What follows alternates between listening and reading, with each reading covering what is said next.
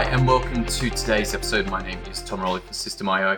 Want to discuss an interesting post that got sent to me by a friend of mine. We have been looking over the last five episodes at the challenges that come to a business owner, to an entrepreneur as they actually have success in business. As you start to hit that one to three million in revenue and five to seven employees, that what was working suddenly no longer works. And you find yourself as the entrepreneur now being the sole source of how to do things, of what to do, the direction, the troubleshooting. And all of this comes down to a lack of systems and processes. What's interesting is that up until that point, it works pretty well. You can get by just by duct taping together to work out the problems and get them done. But beyond that level, then that method no longer works. There's just too many moving parts, too many people, too much change in how things are done. And suddenly you start to see uncertainty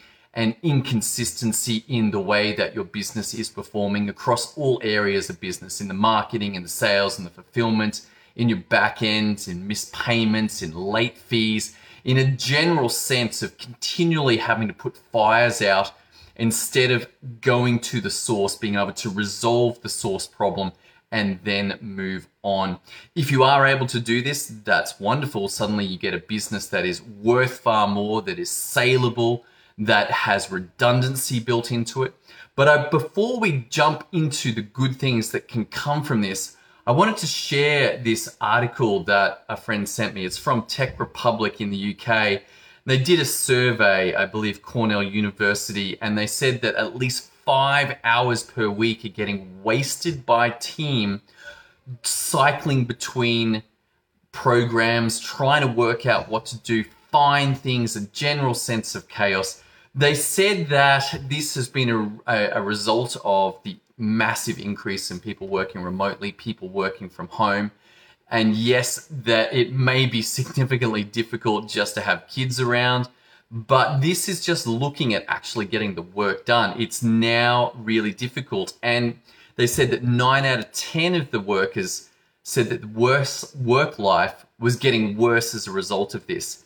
What was also interesting was that people were going to rogue solutions. They were downloading other apps, they were downloading other software to get stuff done. There was a lack of consistency in how things actually got done in that business. And that certainly opens up for increased vulnerabilities in terms of tech. And this is a problem. This will lead to inconsistencies in the way things are done. It also mean that a team is vulnerable should a particular person not come into work. No one knows how that's done, where that got up to. Things get stuck. So this problem isn't going away. And this has been a, a very challenging situation. One of my friends uh, has gone through this. What was working well in the office environment suddenly went chaotic when all of the team had to work remotely. They're down in Melbourne, their team's in Melbourne. And the difficulties of this has meant that he has been working exceptionally long hours. Suddenly 70, 80, 90 hour weeks were required just to try and manage this situation, which is exactly what you would expect from a business that is running on human memory, human solutions instead of having documented processes. This is a conversation that you must get across if you are looking to scale beyond the 1 million in revenue or just in case your team has gone remote. All right, that's all I got for you. Thanks for tuning in today. Look forward to seeing you on the next episode as we continue this journey into the power of systems and processes.